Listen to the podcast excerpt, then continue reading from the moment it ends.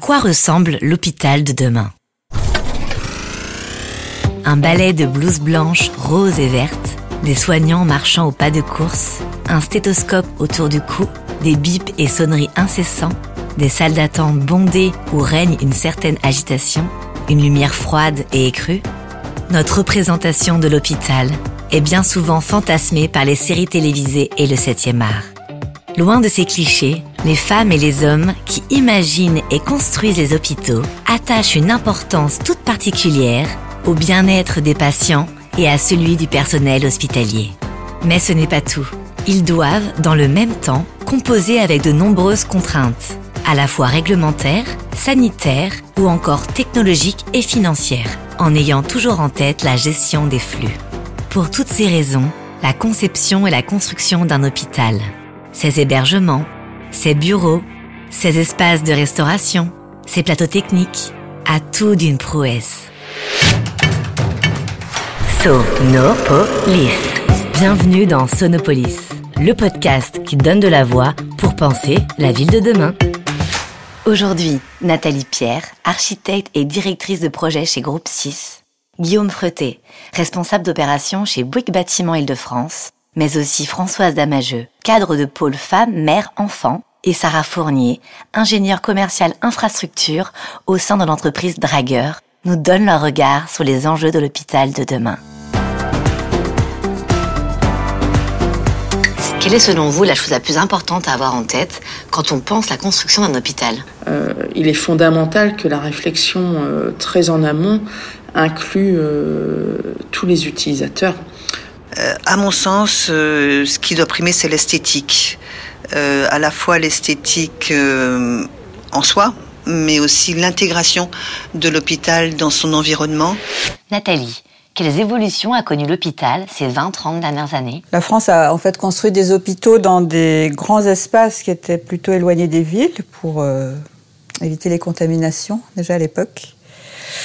Et en fait aujourd'hui ces lieux, bah, ils se retrouvent à la fois étouffés par la ville qui est, qui est venue les enserrer ils s'étouffent eux-mêmes dans leur propre développement puisqu'en fait euh, on a eu de cesse de construire au pied de ces grands ensembles des extensions, des petits satellites. Et finalement, aujourd'hui, il n'y a plus beaucoup de fonciers sur ces grands sites hospitaliers et on est, comme on l'a fait à Poissy avec Guillaume, obligé de construire dans un mouchoir de poche.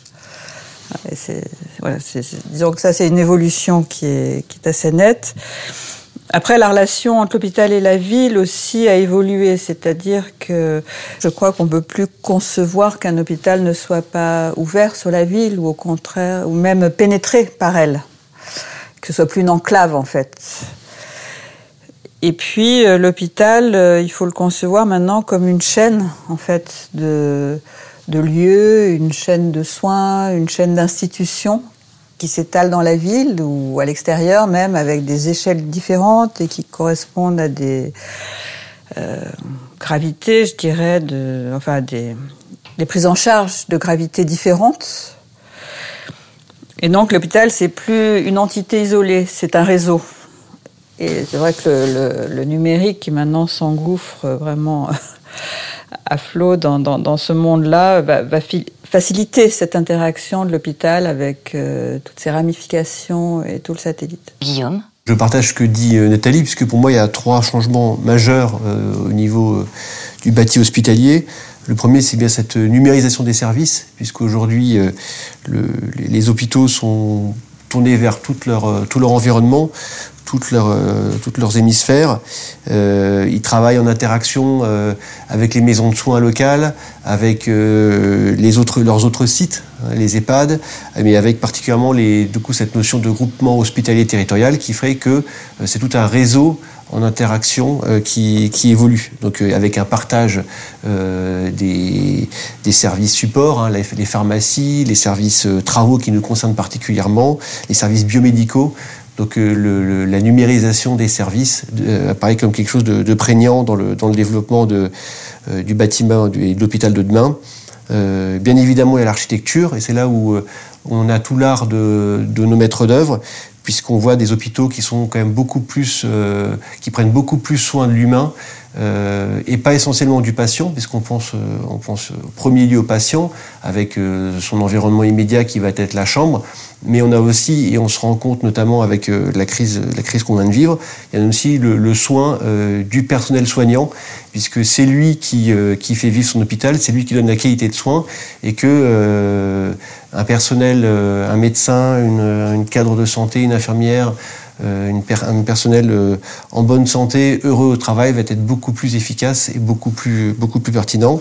Et puis enfin, le grand changement euh, qui apparaît maintenant, c'est tout le développement de la médecine ambulatoire, puisque bah, le, développement des pratiques médicinales font que les hospitalisations peuvent être de plus en plus courtes. Et ça pour le bénéfice et le confort du patient, mais aussi bien sûr une notion de coût, puisque l'hébergement hospitalier coûte très cher. L'hôpital est par essence un espace de flux de patients, de médicaments, de personnel de santé. Comment intégrer cette composante quand on pense à la construction d'un hôpital?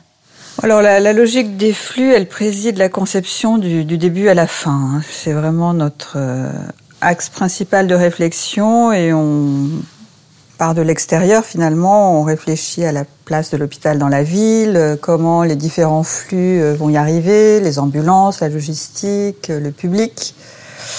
Et puis petit à petit, on rentre comme ça, d'abord dans le site, après dans le bâtiment, pour voir euh, comment s'organise euh, chacun des flux qui sont euh, très bien identifiés en hospitalier, qu'on cherche à, séparer le plus possible pour qu'ils ne s'embouteillent pas les uns les autres.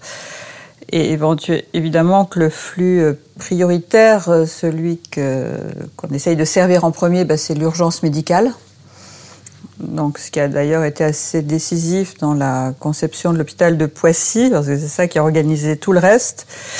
Et puis après, on essaye de raccourcir au maximum les trajets, la livraison euh, des médicaments, des repas, la nourriture, euh, le pas pour le personnel. Et puis pour le public, on va s'attacher à, à, imaginer euh, des circuits. Alors c'est pas forcément les plus courts, mais en tout cas les plus clairs parce qu'un hôpital qui fonctionne bien, c'est un hôpital dans lequel on, se déplace facilement, on, se, on s'oriente facilement. Donc l'architecture prend ça aussi en compte pour aider les gens à, se, à s'orienter dans des bâtiments qui sont souvent assez grands. En fait. Donc cette gestion des flux, effectivement, euh, c'est ce que dit Nathalie, hein, on l'a senti particulièrement prégnante dans, notre hôpital à, Poissy. Euh, au moment de la construction, il faut qu'on l'ait assimilé, il faut qu'on l'ait compris pour construire avec efficacité. Donc il y a effectivement toute cette notion qu'on sent bien de, de construction d'hôpital un peu euh, sur la base d'une structure moléculaire avec, euh, avec les différentes liaisons qu'on va avoir entre, euh, entre d'abord l'atome, la molécule, puis la cellule, ce qui représente finalement les services qui vont communiquer les uns avec les autres, puis après au niveau de, de l'hôpital en lui-même. donc toute, cette notion de, de construction d'hôpital euh, à partir de, sa fonctionnalité et de ses flux. Hein. Et puis après, avec l'analyse euh, ben, des différentes liaisons entre les molécules, et puis avec, euh, en, en, filigrane et en fond quand même, la nécessité de les réduire au maximum euh, pour gagner en efficacité dans, la, dans, le, dans le respect des chances de, de, pour les soins critiques, mais aussi puisque le, le, le coût d'un hôpital réside dans son, dans, son comment dans, le, dans le personnel, et donc un personnel qui a le moins possible de chemin à parcourir, c'est naturellement un, personnel qui va être le moins fatigué et qui va être le plus, le plus opportun et le plus efficace. Justement, Comment travaillez-vous en collaboration avec des professionnels de santé? Comment s'effectue cette collaboration? Alors la commande publique hospitalière se fait par des appels d'offres et donc des concours d'architecture. Et pendant ces concours, nous, on travaille un petit peu en aveugle sur la base d'un programme qui a été mis au point avec les utilisateurs, mais qui nous est transcrit sous forme de, de documents. Euh, et les utilisateurs, on n'a pas le droit de les rencontrer. Donc on travaille voilà, en essayant de lire un petit peu entre les lignes ce qu'il faut euh, comprendre de ce programme, en y mettant aussi tout ce que euh, notre expérience a pu nous apporter. Et ce n'est qu'après finalement que l'équipe lauréate a été choisie que l'on rentre en dialogue de concertation et de mise au point avec euh, les usagers.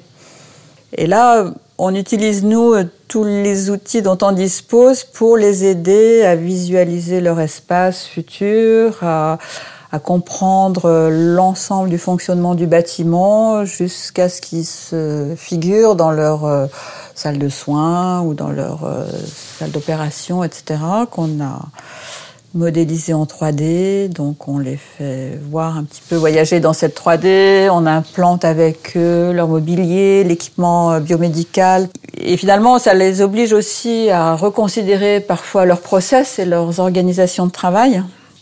Il faut changer des habitudes, il faut voilà, se réinventer un petit peu et nous, on les accompagne. Comment on travaille aujourd'hui euh, en phase de réalisation et de conception euh, sur un hôpital? Donc c'est en mettant en place des réunions euh, hebdomadaires, récurrentes, hein, pour que nous, pendant la durée de l'exécution, on puisse faire remonter nos questions, que l'hôpital puisse également avoir la réponse aux questions qui se posent. Donc réunions hebdomadaires, récurrentes, mais aussi des réunions thématiques sur des sujets particuliers, très pointus, sur lesquels fait l'hôpital fait intervenir des, techniciens particuliers ou des représentants euh, euh, de, certains métiers, euh, des, gens de pharmacie, des gens de biomédical, tous, les, services, les services informatiques, les services, tout, ce qui, tous les maillons que constitue l'hôpital et qu'on peut avoir à rencontrer comme ça en réunion. Euh, et, donc particulièrement pour ça, maintenant, on a aussi tous les moyens numériques qui sont à notre disposition. Parce que typiquement sur Poissy, on a pu, euh, grâce à la, réalité virtuelle et au, BIM, faire visiter des locaux euh, avant, le, avant leur construction et avant leur réalisation même aux utilisateurs pour que les médecins, les cadres de santé puissent, euh, euh, bah, c'est ce que je disais à l'instant, euh, prendre en main l'outil et nous faire, à un moment où il était encore temps, déplacer des prises, ajuster le positionnement d'un terminal biomédical ou d'une gaine technique. Voilà, donc ça c'est ce, type d'outils qui maintenant permettent une, visite et une appropriation, un investissement du personnel et donc du monde médical avant que la construction soit faite. Pour vous, c'est quoi un hôpital innovant Un hôpital innovant, euh, ça va être un établissement orienté vers la médecine de précision, la robotique, la réalité augmentée. Euh, les différents services sont modulaires, évolutifs, euh, connectés avec le reste de l'hôpital. Guillaume, quels besoins avez-vous identifiés pour répondre au bien-être des patients? Par rapport aux patients, donc bah, c'est eux quel va être leur première leur, espace de vie, ça va être la chambre, le cabinet de toilette, hein, avec avec un environnement qui, puisse être le plus harmonieux possible et le plus en rappel possible avec euh, leur lieu de vie quotidien. Euh, mais ça va être aussi le fait de qu'ils ne se sentent pas perdus dans leur hôpital. Euh, l'hôpital, c'est des bâtiments qui sont très grands, avec un vrai labyrinthe de couloirs, d'ascenseurs dans tous les sens. et donc, pour, participer finalement à ce bien-être du patient. Il y a notamment un sujet de signalétique qui est un, un sujet très particulier et, vraiment important au sein de l'hôpital, qui, va permettre euh, aux patients de se repérer, euh, de savoir où est-ce qu'il doit se diriger rapidement et sans avoir l'angoisse de, de, se perdre au sein de, l'établissement. Mais également adoucir les lieux, euh, les rendre, plus familiers, les personnaliser en fonction des différents services, en fonction des, différentes ambiances. Et donc c'est un petit quelque chose qui permet finalement d'améliorer grandement leur confort d'accueil. Je suis convaincue que le patient, euh, je dirais que son bien-être dépend beaucoup de, la disponibilité du personnel. Euh, je dirais que la, règle numéro un pour nous, c'est déjà de mettre le personnel dans de bonnes conditions et de faire tout ce qu'on peut pour qu'il ait de la disponibilité pour ses patients. Et ensuite, ben, il y a un confort hôtelier qui, qui, va en progressant, hein, euh, toujours avec des chambres plus lumineuses, avec des, des, fenêtres qui sont de plus en plus grandes, parce que voilà, quand on est dans, dans une chambre d'hôpital, ben, finalement, euh, la fenêtre, c'est déjà un spectacle, hein, c'est déjà une animation avec l'heure du jour, le, le temps qu'il fait, etc. Euh, ce que j'aimerais maintenant pour la suite, c'est qu'on puisse prévoir des lieux un peu plus grands et peut-être plus dédiés pour les accompagnants. Il faudrait que dans une chambre de pédiatrie, euh, le papa ou la maman puisse disposer d'un vrai lit. Il faudrait qu'il y ait un peu plus de place pour faire des salons famille, pour euh, que, les, les, accompagnants puissent se retrouver, parce que je crois que c'est vraiment important pendant le séjour à l'hôpital. En parlant de bien-être des patients et du personnel soignant, comment gérez-vous la réhabilitation d'un hôpital? C'est toujours compliqué, la réhabilitation d'un hôpital, parce qu'il faut euh, en général, on ne nous confie pas euh, la réhabilitation de l'ensemble du site, mais euh, parce qu'on va toucher un morceau, on est quand même obligé de reconsidérer le tout, enfin dans, la globalité, notamment au niveau des flux. Souvent, d'ailleurs, quand on réhabilite, on, réhabilite une partie existante, mais souvent on construit aussi quelque chose, une partie neuve. Ça complique aussi la, vie des usagers parce que construire un bâtiment nouveau, ça veut dire euh, supprimer souvent des places de parking, euh, supprimer, euh, réduire quelque part le, foncier. Donc ça, ça, amène beaucoup de contraintes. Il faut être très prudent dans ce qu'on fait, très économe, très modeste. Et puis, il faut tester le projet dans sa faisabilité. Et donc, euh, assez vite, je dirais qu'au fur et à mesure qu'on conçoit, on travaille avec euh, les équipes de, construction pour voir euh, des choses bêtes, mais où est-ce qu'on va mettre la grue, où est-ce qu'on va mettre la, base vie, et si je mets le bâtiment comme ça, est-ce que tu as la place de, de passer tous les camions qui vont alimenter le site, etc et de, il faut imaginer la, vie de l'hôpital à chaque moment du chantier, avec parfois des, activités qui se déplacent, qu'il faut replacer, etc. Donc c'est extrêmement complexe.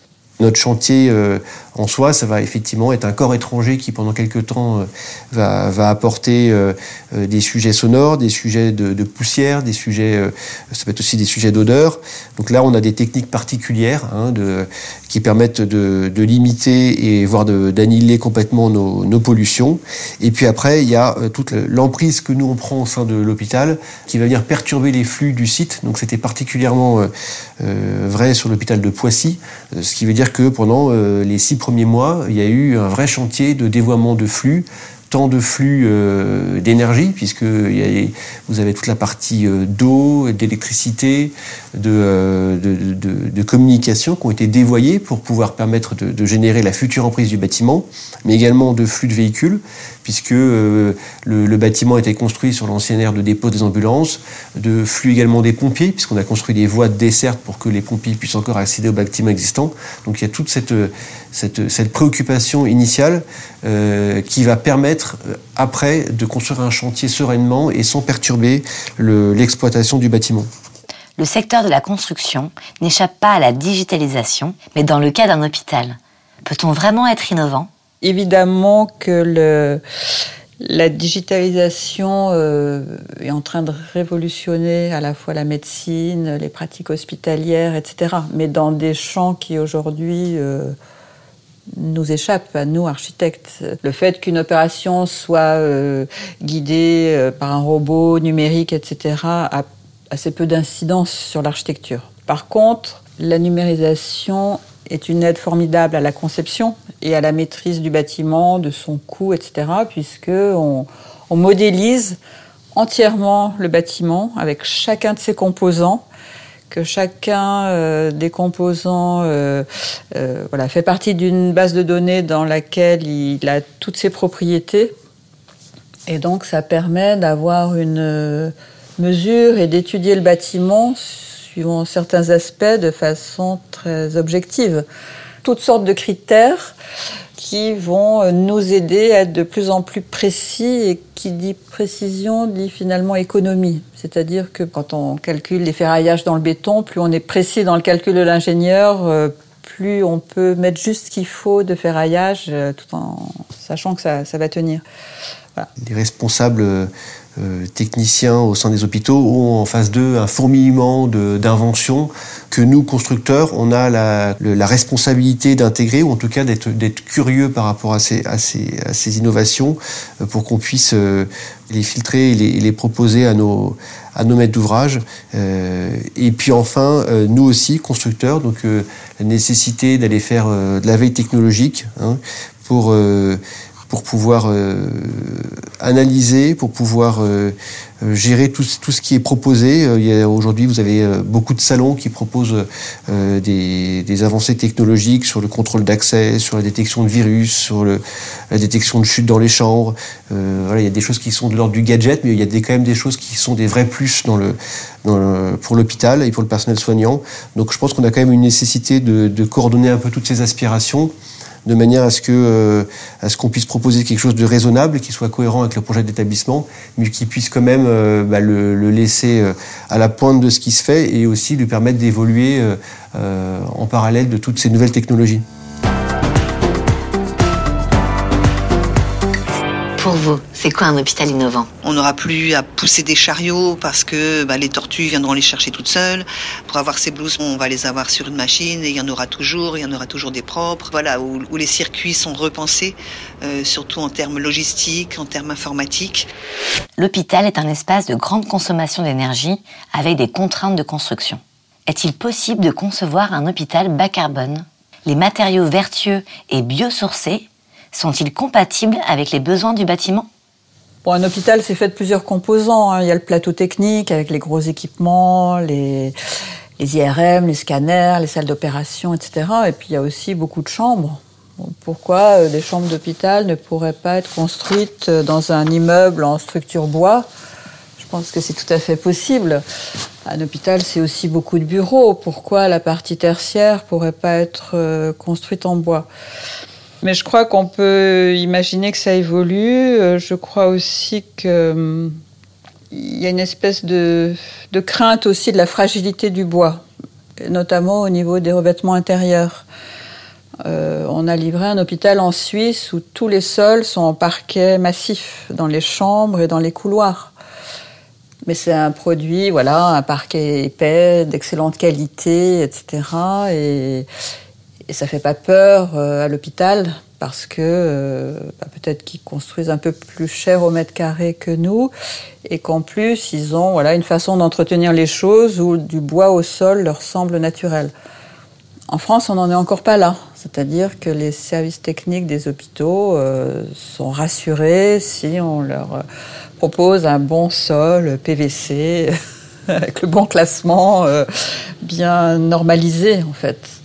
Mais petit à petit, ça va, ça va changer, je crois. Et puis, si on arrive à écouter peut-être un peu plus euh, les usagers côté patient, côté accompagnant, et qu'on regarde euh, de près le, ressenti qu'ils ont des lieux, ben on peut aussi se dire que des matériaux plus naturels, plus chaleureux, euh, vont participer aussi au bien-être et, et peut-être aux soins un petit peu. Quels enseignements doit-on tirer de la crise sanitaire? Faut-il que l'hôpital soit modulable?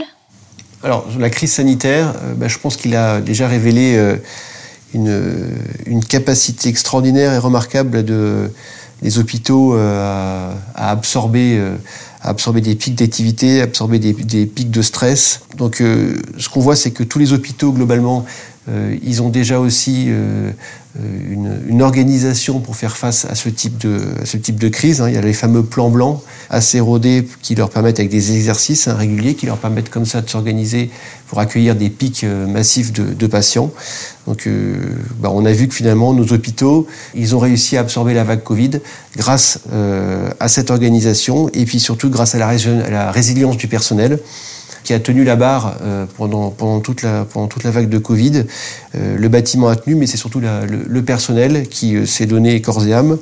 Et donc c'est toute la, toute la nécessité de permettre au personnel de travailler dans de bonnes conditions, d'avoir également des locaux dans lesquels ils puissent se reposer au sein même de l'hôpital, des locaux où ils peuvent vivre des moments d'harmonie et pas uniquement tourner vers le vers l'acte médical ou le patient. Voilà, donc je pense que la crise nous, pousse à travailler beaucoup sur, euh, beaucoup sur le personnel soignant et sur son, son confort au travail. On a l'impression que les hôpitaux qui ont eu le plus de facilité à se réinventer, parce qu'il a fallu vraiment qu'ils se réinventent tous, c'est peut-être ceux justement dont euh, les flux étaient euh, le mieux pensés peut-être au départ, ou euh, pouvait permettre d'autres circuits et d'autres organisations parce que Bon, pour la pandémie en particulier, il y avait la notion d'isolement qui était importante. Et donc, pour atteindre une zone isolée, euh, sans faire passer tout le monde par le même circuit, il fallait effectivement voilà, trouver des, chemins détournés. Et plus la structuration initiale de l'hôpital était claire, je crois, plus c'était facile d'irriguer comme ça des zones qui étaient euh, confinées. Après, il y a tout ce qui est la modularité des espaces, c'est-à-dire que quand on n'a plus assez de lits de réanimation, eh ben, il faut en inventer ailleurs. Donc, euh, c'est des, chambres de soins intensifs qui ont été euh, transformées en chambres de réanimation. C'est des salles de réveil de blocs opératoires, etc. Donc, euh, effectivement, il faut, je crois, et on avait déjà ça en tête, mais maintenant de façon encore plus prégnante, il faut que les espaces qu'on conçoit soient le plus évolutifs possible. Je vous donne un petit exemple. Si une chambre de réanimation, pour bien fonctionner, doit être à peu près carrée, avec 4 euh, mètres par 4, en général c'est le standard, eh bien il faut qu'on conçoive maintenant des chambres de soins intensifs qui soient non plus plus petites, mais qui aient la même taille. Elles seront peut-être moins équipées au départ, moins médicalisées, mais on sait qu'au moins les mètres carrés y sont pour pouvoir euh, facilement les transformer en chambres de, réanimation. Euh, permettra finalement, parce que dans ces cas-là, les, les, organisations ont besoin d'un grand Lego finalement hein, pour réinventer toute leur, euh, toute leur activité. Il faut donc que les bâtiments soient les plus euh, modulables possibles et avec une certaine standardisation des espaces.